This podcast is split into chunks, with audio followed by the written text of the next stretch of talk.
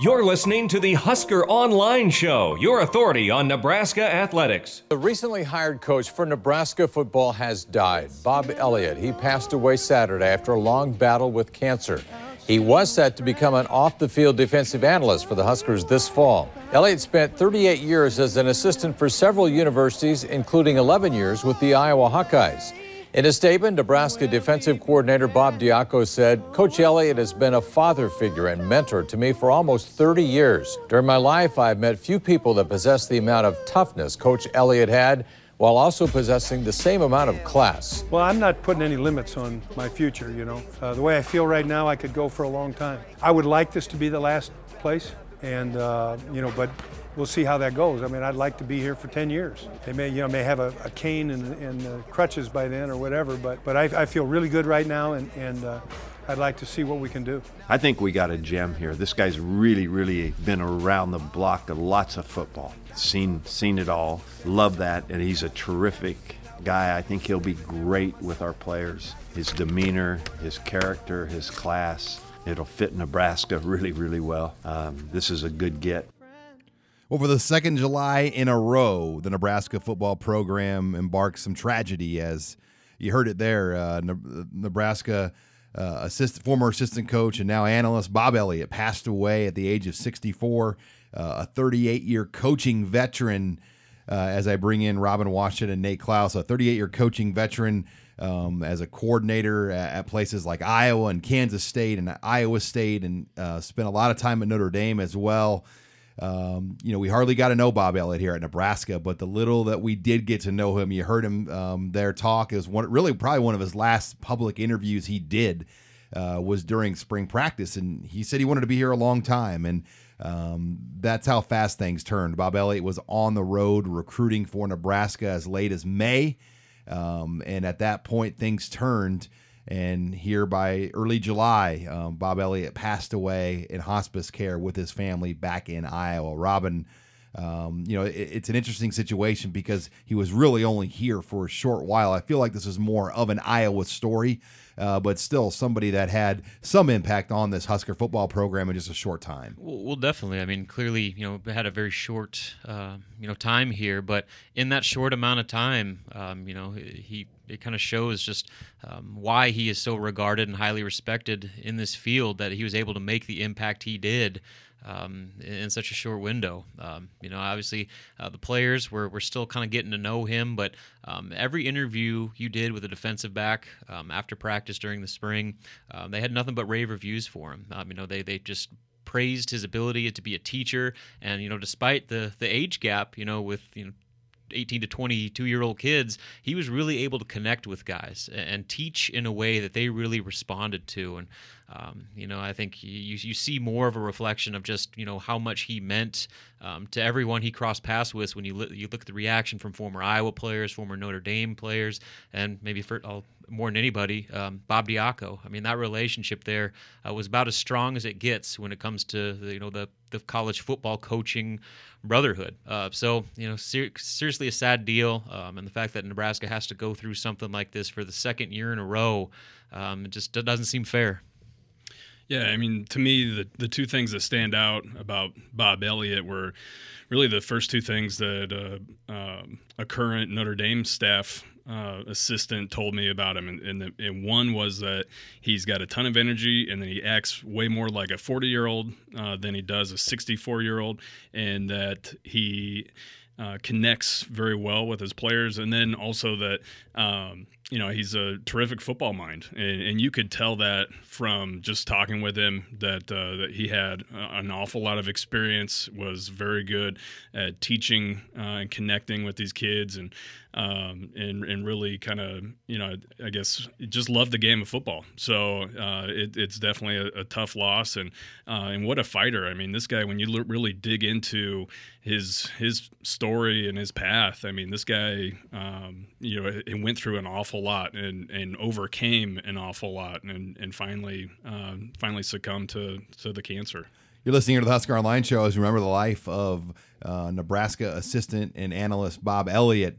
Um, and you know, guys, what I thought was really interesting is not only was he in line to be the successor to Hayden Fry before getting sick in 1998. I mean, he legitimately uh, probably had that job um, before he had to withdraw uh, because of his medical issues back then. And then Kirk Ferentz came into the fold. Bob Stoops is also in the mix for that job. Um, I mean, that, that just really puts into perspective how well thought of he was. But even at Kansas State, when the Wildcats won the Big 12 title in 2003, Bill Snyder only lasted, I think, two more years after that. There was a thought that he could be Bill Snyder's successor at Kansas State as well uh, from a lot of Wildcat fans. So that's how highly regarded he is. I mean, he was almost overqualified to be just the safeties coach at Nebraska. Um, and, and, you know, it's, it's too bad that obviously Nebraska and the players and the fan base here, um, they weren't able to really you know, have Bob Elliott around here um, because he really wanted to finish his career at Nebraska. Yeah, one thing that really stood out to me was just the amount of insight he was able to give you in one short post practice interview session. I mean, he just had a way of explaining things and going into detail and giving analysis on players uh, that really revealed a lot and kind of just informed us uh, as media members and um, kind of through that through the fan base and um, you know just just losing that i mean that's certainly um, you know a, a very small uh, issue in this but it's definitely you know something else that we're losing out on but um, you know uh, like like you we've talked about a bunch of times i mean just um, the, the, credibility that he had um, built up over the last almost four decades um, and what he's been able to accomplish as a head coach it, it's going to be impossible to replace that that type of knowledge. And uh, for nebraska not to have that type of resource you know on the the staff, you know, whether it's a full time coaching position or an analyst role, um, it's a loss no matter how, how you chalk it up. And this will also be the second July in a row. Uh, the Husker football program has embarked on tragedy. Last year on July 22nd, um, the Husker football program and Husker Nation um, lost Sam Foltz in a tragic car accident in Wisconsin, and now this Bob Elliott thing. I think obviously we'd all agree this is kind of a lesser impactful deal as far as how it will affect the current players. Um, I think if anything we, we discussed, this is more. It probably affects Bob Diaco as much as anybody, um, you know, because of, of, their relationship. But still, um, I wrote this in my three two one this week. I don't remember a time ever where Nebraska has lost you know this type of stuff in one year. I mean, the only player I can remember them losing before this was Brook Berringer, and his career was technically over at that point. He was done at Nebraska.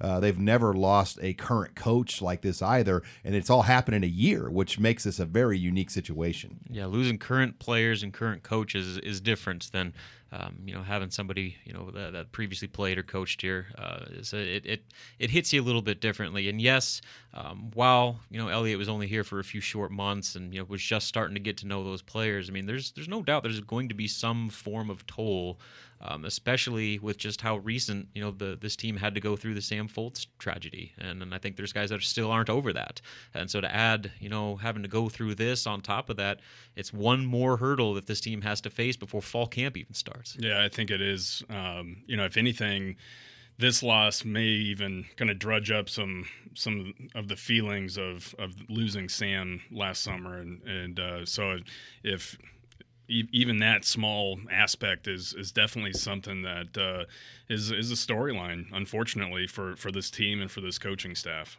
We got a full show here on tap. Uh, in our next segment, we're going to hear from Tom Kakert of HawkeyeReport.com. He was very close to Bob Elliott from all his years in Iowa, and, and um, it's really almost more of an Iowa story. I, I, wrote this that he's more of the Charlie McBride, Milt Tenopir to Iowa fans, as Bob Elliott had that kind of impact over his time there, um, if not greater, uh, because of his father, um, who who hired Hayden Fry, who hired a lot of great Hawkeye coaches um, in his time uh, in Iowa City as the athletic director. Then we're going to discuss uh, Big Ten Media Days. We're getting closer to that. Nebraska selected their players. Uh, we're going to go through our top 40 Husker list. We began that ranking uh, breakdown. And then Nate Clouse will give us the latest on recruiting. That's all next in this week's edition of the Husker Online Show.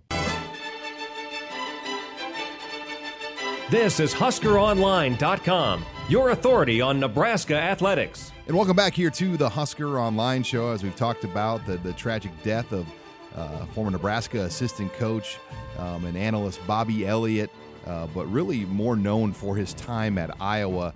uh, where at one point he was looked at maybe as a successor uh, to Hayden Fry before um, getting his first uh, bout with cancer in 1998. We wanted to bring in um, one of our good friends from Iowa to talk more about Bobby Elliott and, and kind of the impact uh, we're bringing in here.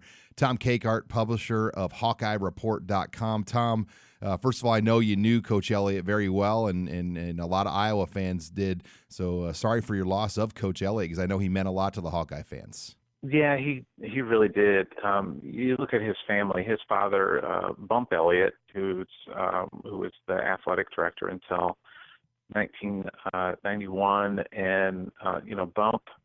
You look at his dad and what his dad did at the University of Iowa from uh, uh, you know over a 20-year span.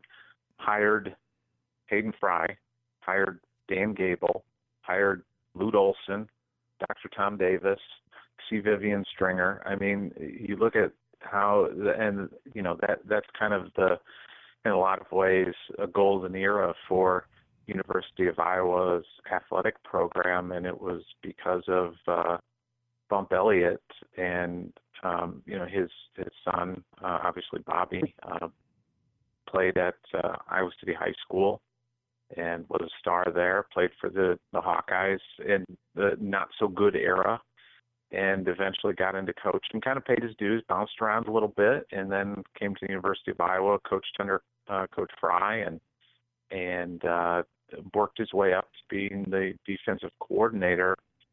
And you know, we're sitting in 1998, and you know, Hayden's getting, you know, his health is is not as strong as it used to be, and uh, he decides to retire. But it's also at the same time where the the first brush with cancer comes for Bobby and um, has the uh, blood cancer uh, diagnosis and has to deal with that. And there are a lot of people, myself included, who thought that Bobby would be the odds-on favorite to be the next head coach following Coach Fry. And you know, you had Bob Stoops' name out there as well, uh, obviously, and you know his links to the University of Iowa are also legendary. And um, Bobby had to take himself out, and Bob Bowlesby was the athletic director at the time, and he went in and talked to uh, Mr. Bowlesby and and uh, said that he would he couldn't be a candidate out with his health, and boy, you, you just wonder if he would have been healthy, how different Iowa might have been. Uh, you know, and it's worked out with Kirk Ferentz, and it's been a really successful run for for Kirk, and um, you know, I was fortunate for that, but you always wonder what would have been different. How would it have been different if uh, Bobby wouldn't have gotten sick?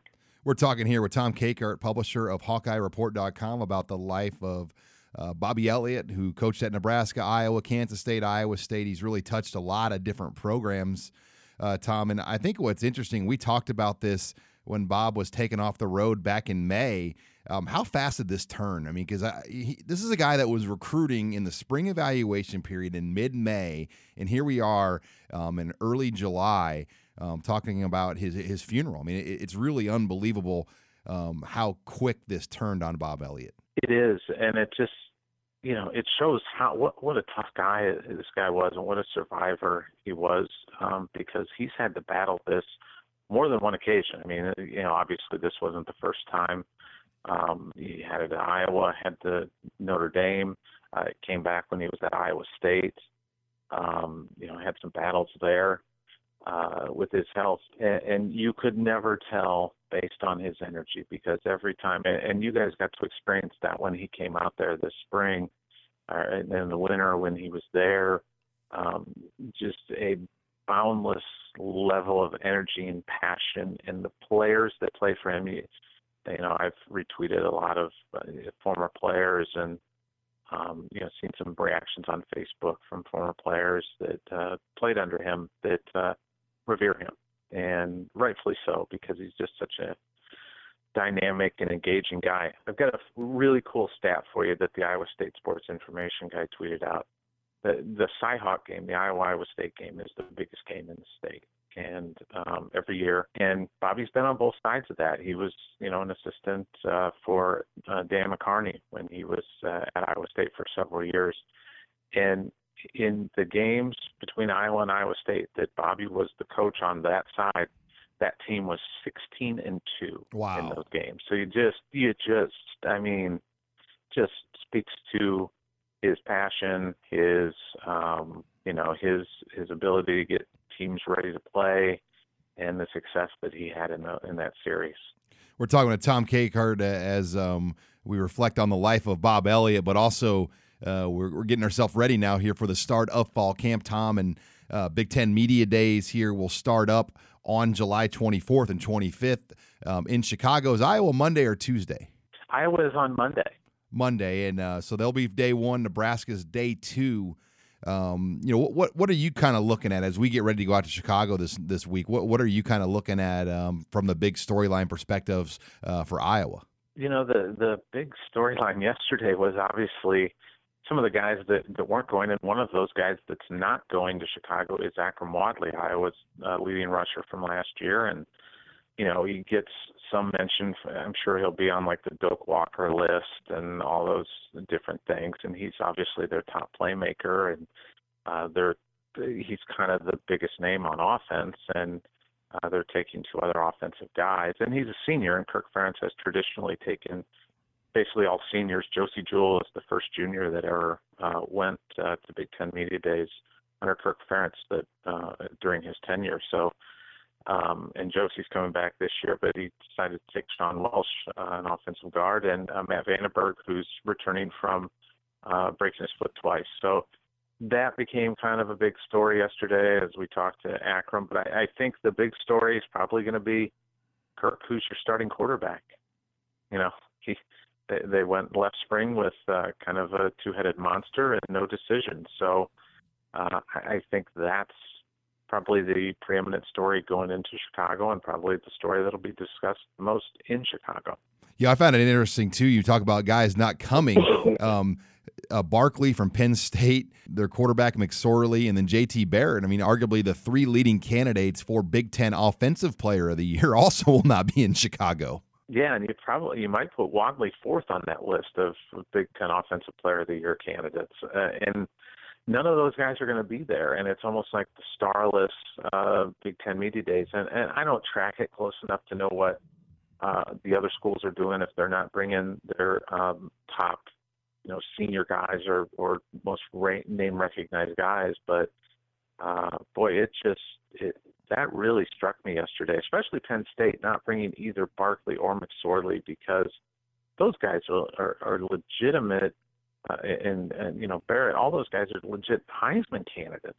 I mean, they just really are. They're on probably the short list, top fifteen going into the year of Heisman candidates. Well, and think about this. I mean, it's so hard to get to state college. So for a lot of national guys, this is their one chance. Maybe they would have had to interview those guys in person uh, because you know how it is after a game. It's hard um, to sometimes yeah. get get much of an interview. And you know, during the week, uh, Penn State was always very limited, kind of like Iowa, what they gave you. So this that was kind of usually your one chance to get some of those guys. Yeah, and and I don't see a bunch of national media traipsing up to uh, State College to go to Penn State Football Media Day to get any time with these guys either. And you know, it's just not the same as doing a, a, a phoner interview that maybe the Penn State media relations people could set up. It's just it's weird that the maybe maybe they'll change it and kind of squeeze some of the coaches a little bit more and say, hey, you got to bring the star power with you to to Chicago. We're highlighting this conference and we're selling this conference, but um, you know sometimes coaches want to just reward guys for uh, being you know quiet team leaders and, and bringing them and, and highlighting them, getting getting them that experience, but but yeah, I think you always got to bring your stars. Mike Leach was probably the worst I've ever seen, though. When we were in the Big 12 at Texas Tech, he would literally go out of his way to bring random guys and leave like Michael Crabtree and his quarterback and all the studs back home, and that used to always get a similar deal to State College. You could you couldn't really get to Lubbock very easily, so you wanted to get Michael Crabtree or, or his quarterbacks, um, who, whoever they were those years at Big Twelve media days. Yeah, it's just an odd decision, but uh, you know we'll deal with it and get through those couple days and uh, and then get ready for the start of camp. Well, Tom, I'm looking forward to seeing you in Chicago. I'm sure uh, we'll we'll grab a beer or catch up out there as well. But uh, thanks again here for joining us here on the Husker Online Show. Okay, thanks for having me on, Sean. All right, much more when we come back here. You're listening to the Husker Online Show. This is HuskerOnline.com, your authority on Nebraska athletics. And welcome back here to the Husker Online Show. Sean Callahan, Robin Washut, Nate Clouse. As we're getting closer to heading out to Chicago, Big Ten Media Days will take place on Monday, July 24th, and Tuesday, July 25th at the McCormick Place in Chicago, the Hyatt Regency Hotel, where it's traditionally been almost every year. I think a couple years they moved it to a different location, but it's kind of the big convention center in Chicago, and every Big Ten team uh, is allowed to bring three players to represent their program along with their head coach. Uh, Nebraska made their announcements here this past week. Uh, quarterback Tanner Lee, cornerback Chris Jones, and linebacker Chris Weber, uh, the selections. And I don't think there's a surprise on Chris Jones. Um, I think Weber, you know, was not a wild card, but they could have went in a lot of different directions. You had some seniors like De'Mornay Pierson-El, kicker Drew Brown, even Joshua Kalu could have been an option. But I think when you look at what this defense, guys, is going to look like under Bob Diaco, Chris Weber is going to be um, a huge part of it. I mean, somebody that they probably expect to have over 100 tackles this year. He's going to be the quarterback of that defense, and Bob Diaco even said as much this spring. I mean, he's the guy that's going to be making all the calls uh, pre-snap at the line, uh, making adjustments not only on the D line with the linebackers, but also communicating with the safeties in the secondary. So there's going to be a lot on Chris Weber's plate, and if there's one guy on that defense that I think is more than capable of handling that responsibility, it's him. Um, he is an extremely bright player um, and pretty darn good football player as well. I mean, we saw in limited action, especially when Josh Banderas was hurt, um, he can make plays. He was kind of a tackle machine, registered double-digit tackles several times. Um, and so, I mean, like you said, Sean, I think that he's kind of one of those dark horse guys that could be in for a huge season, especially uh, when you look at three-four defenses. Those middle linebackers just eat up tackles. Um, they got the D line that kind of uh, take on the blocks, and those linebackers run free and put up a whole bunch of tackle numbers. So Chris Weber is one of those guys that you know has a legitimate chance to reach triple double tackles when all said and done. Well, and the thing for me was, you know, kind of going back to last spring or even winter conditioning, Chris Weber was one of those uh, 11 captains that, that kind of ran winter conditioning and held held their own quote unquote team responsible for for their workouts and everything. So I think that kind of gave us a glimpse into some of the leaders on on this squad. And then after what we saw in the spring, where Chris Weber became, like you said, Robin, the, the quarterback of that defense and, and a guy responsible for making all those calls, um, you know, I think that the makes total sense that he's one of the the representatives that's going to be going to Chicago for Big Ten Media Days. Yeah, Weber doesn't necessarily have the size of a Josh Banderas. Maybe he's a step slower than a Josh Banderas, but he just tends to be in the right place, right time. And I think in a three-four, um, kind of where he's going to be inside, playing kind of that inside read position. Um, it's going to be a really good fit for his skill set. Yeah, and being having a nose for the football and football instincts uh, can take you a long way, especially at the linebacker position. And I'm not putting him anywhere near the same category as Lavonte David, but that was one of Lavonte David's biggest strengths. Is you know a lot of times he was not in the right place, uh, especially with the way the defense was working out. But he just had that playmaking ability to where he could recover and just go make a play. And I think Chris Weber kind of has that that uh, intangible to him, to where you know not only is he going to be able to make plays, but more and often than not, he's going to be in the right place. And like I said, that sets up pretty well for a big season. You're listening here to the Husker Online Show as we get you ready for Big Ten Media Days. And then the other announcement as far as who's going is Tanner Lee. And, you know, this is something I, I thought about a lot um, over the last month. I mean, who will they take? Um, I, I, I always said, you know, I thought Tanner Lee made sense to take because you named him the starting quarterback, but he's yet to play a down at Nebraska. Um, so there are some coaches that maybe go the other way. Yeah, we think he's going to be good, but he hasn't played a down yet. Can he handle? Dealing with all of the reporters and questions, despite the fact he really hasn't played yet at Nebraska. Well, I think Tanner Lee's different. I mean, he's mentally mature. You don't have to worry about the moment being too big for him. I think he's already proven how professional and classy he's going to be. And um, I really like the decision, guys, of, of Mike Riley uh, having Tanner Lee represent this program because let's be honest, if this thing is going to work, Tanner Lee is going to be the reason why. No doubt about it. And you got to tip your hat to Mike Riley for for pulling the, the the trigger on that one. Uh, you know, there's he could have gone the safe route and, like you said, brought a Drew Brown or you know some some safe player, but um, this is a, a, football staff that has done a lot to generate the hype train that is in full steam uh, behind Tanner Lee right now. And so, if you're going to do that and make those comments publicly about how good you think this guy can be, you better you know put him in the spotlight. And I think the rest of the Big Ten is going to learn a lot about Tanner Lee, as you know the, the media outlets from other teams and um, from around the conference are going to start looking up at as to who this guy actually is. Because I still think outside of Nebraska, Tanner Lee's kind of an unknown, and people are kind of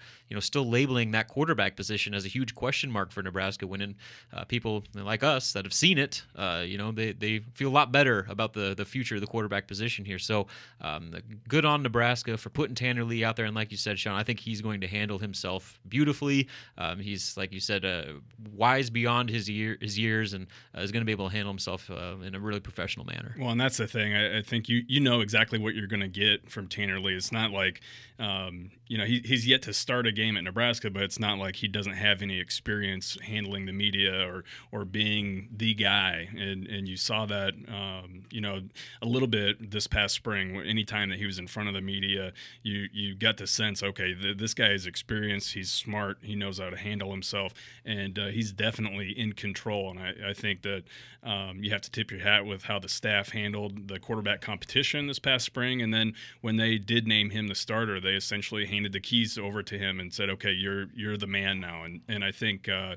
it would have been you know maybe contradicting yourself a little bit if you didn't send him uh, to Chicago to, to represent the team because he is the guy. I, I think he's he's been uh, the guy this summer and and uh, um, you know now he's going to be the guy in Chicago and, and for the rest of the season. Well, and speaking of players not going to Chicago, arguably the four best offensive players in the Big Ten will not be there. J.T. Barrett who probably is the preseason offensive player of the year right now by a good margin. Uh, I wouldn't say good margin, but by most people's estimation, with Ohio State being a predicted playoff team by a lot of preseason polls, will not be there. I don't know the reasoning. He's been there before. Maybe they just said, let's bring in a new guy. Uh, then Penn State. Um, Chase McSorley, their quarterback, um, who you know led them to a Big Ten title, and then their running back uh, Barkley, who's a Heisman candidate, will not be there, and then Akrum Wadley, Iowa's running back, who's a first team All Big Ten potential running back. Um, very interesting approach by other coaches in this league not to bring arguably four of the best players on offense to meet with the media.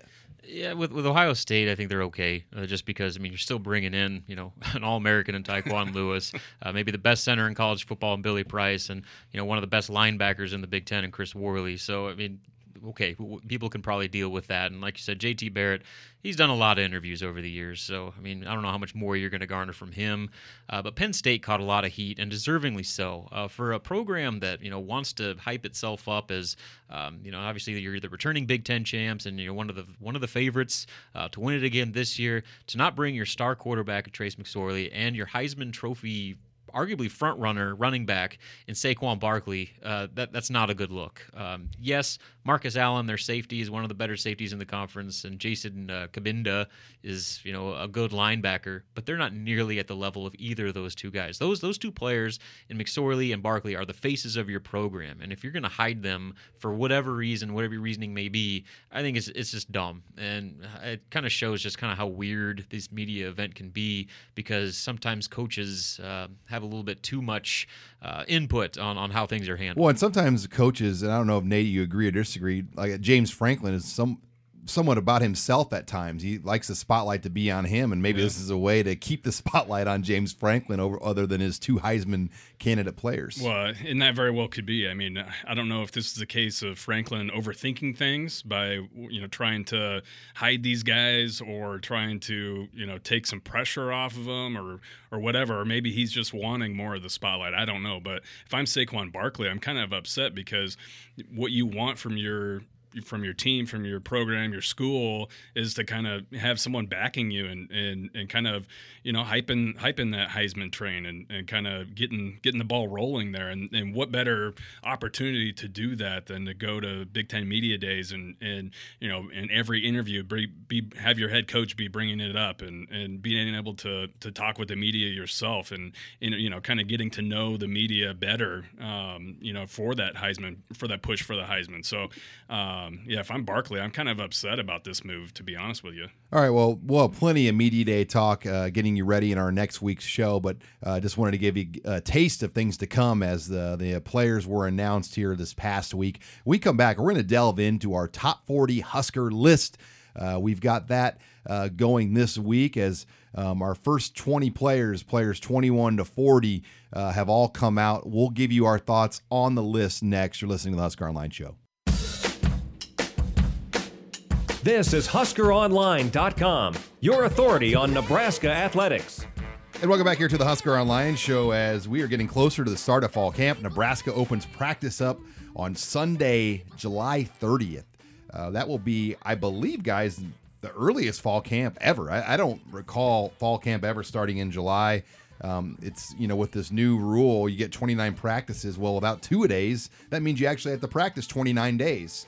Um, in the past, you had 29 practices over a four week period. Now it's going to be a five week period because the uh, the two a days were eliminated. So we have started our kind of preparation and coverage, Robin, a little bit earlier than normal, and we kicked off our top 40 Husker list as we rank um, in order, and, and we let the interns in on this. I don't know if that was a mistake, Robin, um, but we did let the interns in um, on the rankings this year, along with Greg Peterson. All of our crew that is at practice every day. That was kind of my uh, guideline. I, I, want the guys on our staff that are there every day, around the players, around the coaches. Uh, so we top 40 Husker lists. We're going to do 21 through 40. Let's go through our first quadrant or pod here of five players. Yeah, and so it's funny you mentioned the interns because first on our list is uh, Jaevon McQuitty, true freshman wide receiver, who really only made this list because um, intern Matt had him ranked 33rd overall, and intern David had him 36 overall. Uh, you, Nate, and myself did not rank him at all, but he Greg, was, he was Greg got him at 39th, so just made the cut on Greg's list. Uh, so um, by the skin of his teeth, he makes number 40 on our list. And, Interns. But, you know, I mean, there's probably something to it. I mean, with the receiver position being the way it is and kind of it being up for grabs and a guy that was here this spring, uh, he's got a shot. Uh, and I think he will rotate in, in, in some form. Um, so he, he will have an impact and isn't totally out of the question of being 40th. Then number 39, uh, Matt Farniok on the offensive line. Yeah, uh, yeah, Farniok. Um, you know, he was a guy that you know just made your list at 40th overall. I didn't have him ranked. Nate had him at 34th, and then Greg, Matt, and David all had him at 38th. So kind of one of those guys that fit in um, pretty consensus with the voting. And um, if anything happens at tackle, I mean that depth is really thin, and he will have a chance to play either on the right side or left side if if some sort of injury were to occur. Then you got Boe Wilson at 38, Antonio Reed at 37, and Luke McNitt at 36. So that's our our bottom five. And you know, I think when you look at that list, I mean, it's a pretty solid bottom five. I mean, Luke McNitt's going to be a starter and, and, a key player on this team. He's a well respected guy at fullback. Antonio Reed might be the starting dime this year. Boe Wilson's still battling with um, Tanner Farmer right now for a guard position, and Farniok, as you mentioned, is a play away, and McQuitty's a wild card at receiver. But that's actually not a bad bottom five, Nate, when you look at it. No, it's really not. And I think I want to say in past years, you know, the bottom five were either comprised all of walk ons or of incoming freshmen, um, you know, and, and us kind of placing a lot of expectations on on guys who are going to have to step up and play right away. So I think that's an indication that the talent level, the overall depth is is getting better on this team. Robin, what do you got next for the the next five players? Yeah, with 35 through 31, um, 35th on our list was Keyan Williams, and um, Nate, I want you to chime in on this one because you were far and away the highest on him. Uh, you had him 22nd overall. Sean had him 33rd, I had him 39th. Greg 36th. David 37th, and Matt didn't rank him at all. So uh, give your reasoning why Keyan Williams is number 22 on your list. Well, I mean, first and foremost, he's the son of a coach. Uh, I, I, think he probably knows the offense as good as anybody, knows the position as good as anybody, and I think he's going to be uh, a big impact guy at that slot receiver position here. And, and you're going to have uh, Stanley Morgan Jr. and, and De'Mornay Pierson-El on the outside with him at that slot position. I, I think that he is going to be a guy that, that has a lot of production there uh, and again knows that spot as well as anybody on the team. Yeah, next up on the list, two true freshmen again. Um, 34 was Deontre Thomas, the freshman defensive tackle, uh, and then Avery Roberts, the true freshman linebacker, who really made a splash this spring. Um, both those guys came in um, pretty much consensus uh, at those spots on our voting, and um, I think you could make a strong case for both of those guys playing right away, Sean. Yeah, I think Deontre Thomas for sure plays at one of those defensive end spots. I don't know if he's going to be on Freedom or Carlos Davis's side, but um, I think he's going to be a player. And then Avery Roberts, in my opinion, is going to be groomed to succeed Chris Weber. Um, where after Chris Weber kind of gets it done this year, he plays a lot of special teams and gets some, you know, quality reps. I, I really think Avery Roberts will be poised to be a sophomore starter in this program and play a lot as a true freshman. Well, then at 31 and 30, uh, actually, sorry, it's a tie for 31 overall between two wide receivers, uh, J.D. Spielman and Bryan Reimers, and um, you know that was kind of a mixed bag there. Uh, you know, Greg didn't rank Bryan Reimers at all. Um, Lincoln East guy, Greg didn't rank the Lincoln East guy. I, I, and you know I had him at 28th overall. So Matt, was, what did Matt have him at? Matt had him at 25th, by far the highest. So that the East bias definitely came into play there. They're like classmates or one year apart, maybe, or yeah. Uh, something like that. I know they're friends, but and then Spielman, kind of the same deal. You know, Nate, you didn't rank him at all, and I oversight. Think, I, yeah, I think myself. you you clarified that it was just kind of a, a Percocet induced oversight. I mean, it was there were a lot of those. I mean, I, I forgot um, Luke Gifford, and I had to put him back yeah, in. I yeah, mean, so it's it's one of those deals when you get all those names together, mm-hmm. sometimes guys get left out. So totally understandable. Um, I had Spielman at 31st. Sean, you had him at 38th.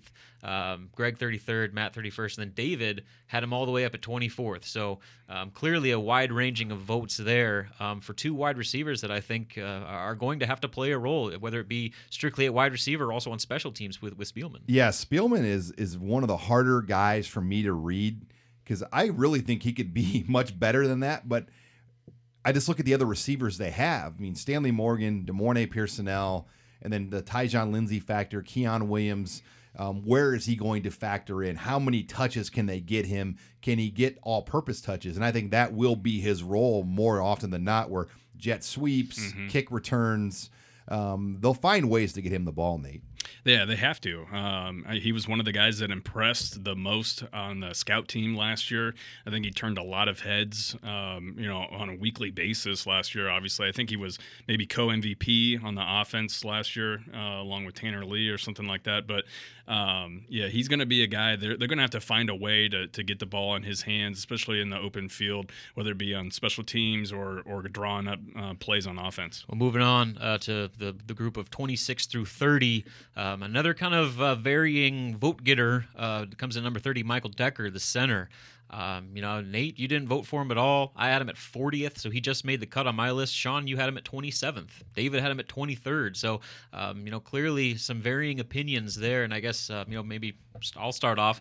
Uh, I, I, just with uh, he had an opportunity this spring to lock that center job up and just didn't do it uh, to the point where Cole Conrad got moved in from tackle to center. And right now, if I were to guess, I'm putting Cole Conrad as your starting center. So um, a disappointing uh, spring for Michael Decker, all things considered. I wouldn't call it disappointing though. I think he made a lot of physical gains, and it's just a matter still of getting the best five guys. And Cole Conrad was a starter last year.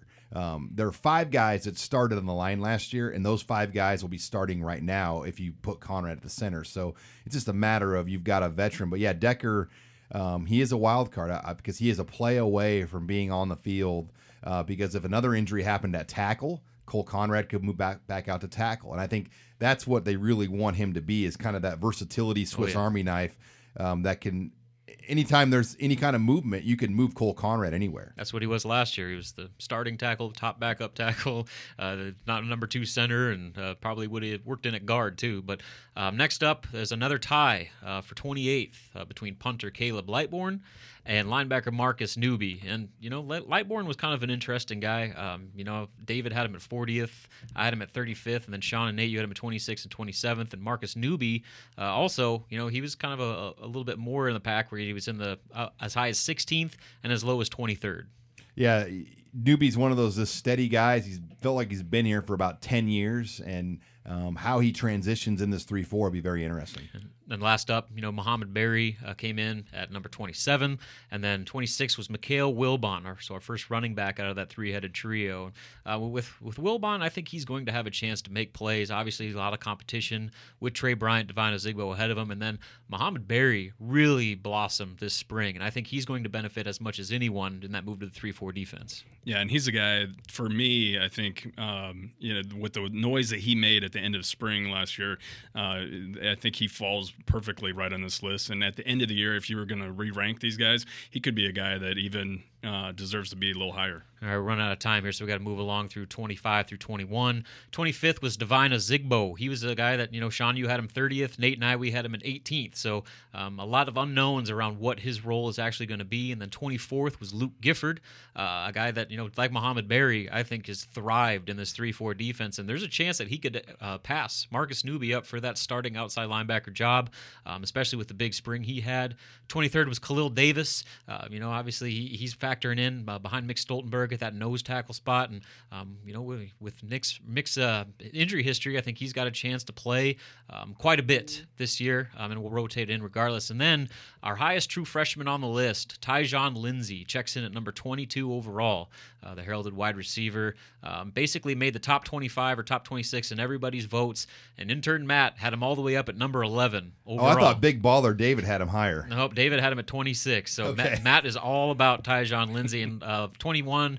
David Knevel, uh, starting right tackle, who um, you know had a decent spring, but you know he's going to have to continue to play well um, and finally live up to the hype that we've been waiting for him to to show uh, over the past four years. Yeah, Nate, as we wrap it up, your thoughts on Tyjon Lindsey at 22. Uh, I mean, it looks like he's going to basically be right with De'Mornay Pierson-El at, at that one receiver. And, you know, assuming Stanley Morgan is suspended for maybe one game, we don't know that, but that's kind of the thought process. He could get a real opportunity week one, um, you know, just with the receiver situation. Yeah, I think he's going to have uh, plenty of opportunities to see the field early and often, and and he's a dynamic player. I mean, he, this kid is different, and and I think that he's probably. I mean, you can make an argument that he's the most dynamic player that Nebraska's brought in in quite some time. So uh, he's going to make his presence felt early and often this season. All right, when we come back, we're going to shift the talk back over to recruiting. When Buki talks, people listen. Nate Clouse has more uh, from Buki as he said some very interesting things this week to us in our uh, three and out recruiting column. That's next here as we wrap the show up. You're listening to the Husker Online Show. You're listening to HuskerOnline.com, your authority on Nebraska athletics. Final segment here of the Husker Online Show. Sean Callahan, Nate Clouse, as we are talking some Husker recruiting and the opening now in the books. It's kind of the coaches' period, though, Nate, uh, where things are still dead. When when can schools go back to hosting camp uh, visitors on campus? I think it's this this coming weekend is when you know things really will will pick up again with recruiting when kids can start um, you know taking visits again and, and coaches and colleges can host uh, unofficial visitors on their campus and whatnot. So I mean it is a little bit of a dead period. Uh, there's obviously still a lot of recruiting that happens. You know communication between prospects, and Twitter or coaches. whatever, yeah. yeah, through Twitter or texting or whatever, but uh, just no in-person contact as far as unofficial visits go. So, um, and it is it's a good little break for recruits, and obviously it's a good, nice little break for the coaches. Who I mean, really, this is the only probably two week stretch of the year that they really uh, can spend time with their families and, and kind of uh, It's the Florida timeshare rule. Exactly. Yeah, where you kick your feet up a little bit and, and go go uh, visit your own timeshare in Florida or or uh, visit someone else's that's in the coaching community. You're listening here to the Husker Online Show as we talk Husker recruiting storylines. Nate, the opening took place uh, in Oregon. It's Nike's uh, big recruiting event, and you know both rivals um, and Adidas and then Nike um, have their showcase events. Obviously, the opening's been around now for I believe ten years or around that time, um, and you know a lot of Husker targets, recruits, commits were there. It was probably as big of a Husker flavor as we've ever seen What was some of the best stuff you heard that came out of the opening? Yeah, there's no question. This is the most, I think, uh, you know, the biggest opening in terms of having commits there. Nebraska had three, and Buki Radley Hiles, Chase Williams, um, and Joshua Moore, and uh, and then there was probably about another 20 to 25 like legitimate targets that were at the opening. Obviously, Nebraska's not going to get all those guys, or, or, or even half of those guys probably, but there's a good number uh, of of players that um, are very high on Nebraska's board and that are very high on Nebraska. But I think the storylines, the major storylines that come out of the opening were, uh, I think you have to start with Buki. Um, you know, he won the DB MVP of the entire camp. Obviously, he was the the DB MVP of the the Orlando Nike camp, which is where he earned his ticket to the opening. And then he went to the opening, and all he did was make plays um, you know, in, in every session, he was the playmaker. Um, he had he was a turnover machine. Um, he recorded, I think, seven interceptions throughout the I think the four day or three day seven on seven tournament that they had, and he took a number of those back for touchdowns, which you just don't see very often in seven on seven. Um, so I mean, he was um, he was a guy. If you asked any wide receiver that was at that camp, you know who who the best cornerback was uh, Buki was either the first or second guy that, that they would tell you about. So, um, and, and all he does is make plays. I mean, this kid is the total package on and off the field. And I think that um, every camp he's been to, he's kind of validated that, that he is a, a special, special prospect. Uh, from there, you know, I, I, think as far as uncommitted players, um, you know, some of the bigger news to come out of it was uh, Micah Parsons, who says he's going to be taking an official visit to Nebraska. He's just coming off the, the heels of a unofficial visit to Nebraska for the Friday Night Lights camp, the final Friday Night Lights camp that Nebraska hosted in, in June. He was here for, and uh, and for Nebraska to get him back on campus for an official visit in the fall, I think is big news because uh, I think a lot of people after he decommitted from Penn State kind of penciled him in as an Ohio State lean I still think he probably is an Ohio State lean, but Nebraska's made up some serious ground here, and and uh, and don't underestimate the the Buki factor in terms of being a, a pure recruiter. You're listening here to the Husker Online Show as we discuss recruiting storylines here as uh, fall camp about to begin. Nate, I know there was some talk of possibly uh, some July visits and maybe even some July fireworks here later on. Uh, what's the latest you can share on maybe visitors coming on campus and maybe some potential commits happening? Yeah, well, I, I think, uh, I mean, Buki, from what Buki has told us, there are several silent commitments. Uh, he said you could count them on, on two hands. So, got at least a, and if you believe that, it's at least um, uh, six silent commits. So, I mean, I think that's pretty eye popping to hear.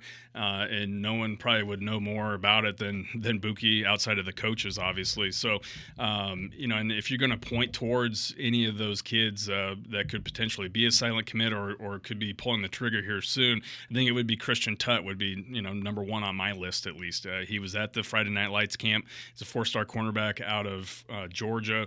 Uh, has told us that he's planning on making a return trip towards the end of July, and that he's going to be bringing his whole family, including his grandmother, out to Lincoln uh, so that they can see things for himself. Because when he visited for Friday Night Lights, he came by himself for, for that weekend or for those couple of days that he was there.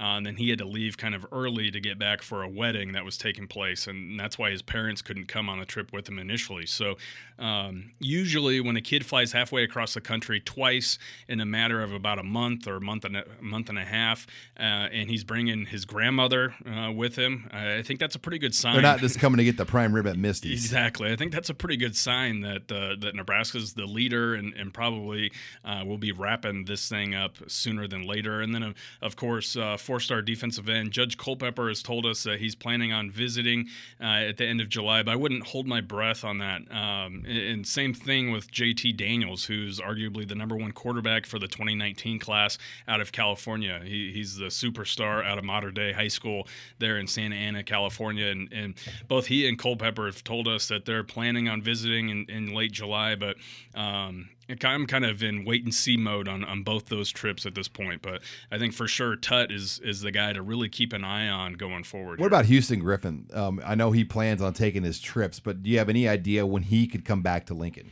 Well, he's definitely coming back to Lincoln. Um, he has not set a date. You know, Houston, he, the way he likes to do things typically is just kind of show up on campus. He, he keeps he keeps his trips for the most part pretty close to the vest, um, and and doesn't really tip his hand with uh, with a whole lot of information regarding his trips or or who his actual leader is right now. But um, you know, reading the tea leaves, I think Nebraska is in great position here. Um, now the thing is, is that he and his father have been to Lincoln twice now, uh, and his mother is yet to visit. So the key here, I think, for Nebraska going forward is to get him back on campus. Um, they have they have relatives in Omaha, correct? Correct. So there's some connections here, and obviously he and Buki are, are teammates at IMG Academy, um, and, and, I think that Nebraska's got a lot of momentum going for themselves here, and, and I think that as soon as they get Mother on campus, uh, that could really swing things in a big way uh, towards towards the Huskers. Well, and for the secondary, they can really sell the playing time factor when Chris Jones and Joshua Kalu are seniors. Kieron Williams is a senior. Uh, I mean, there's just so much opportunity right now uh, for Nebraska um, in the secondary for playing time. There is, and and he's a versatile player. I mean, he could play, he could legitimately legitimately play cornerback or safety.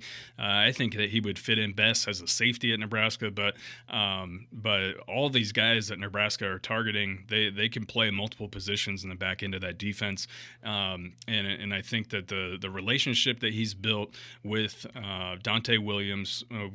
Combined with the growing relationship that he has with Bob Diaco are, are two major factors to really keep in mind here. And finally, as we wrap it up here with Nate Clouse on the Husker Online Show, what about wide receiver Cameron Brown? He came back for the uh, Friday Night Lights in the Big Red Weekend um, at the end of June. It really looked promising at that time.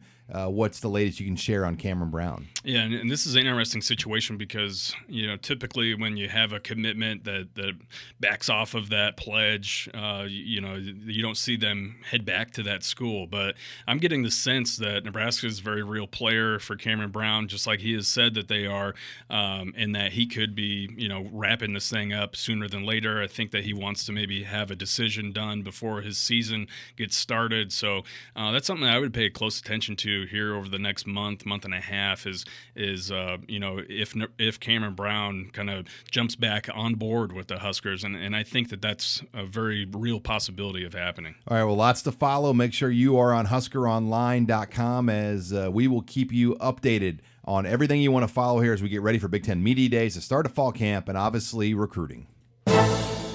Thanks again for joining us this week on Husker Online, your authority on Nebraska athletics.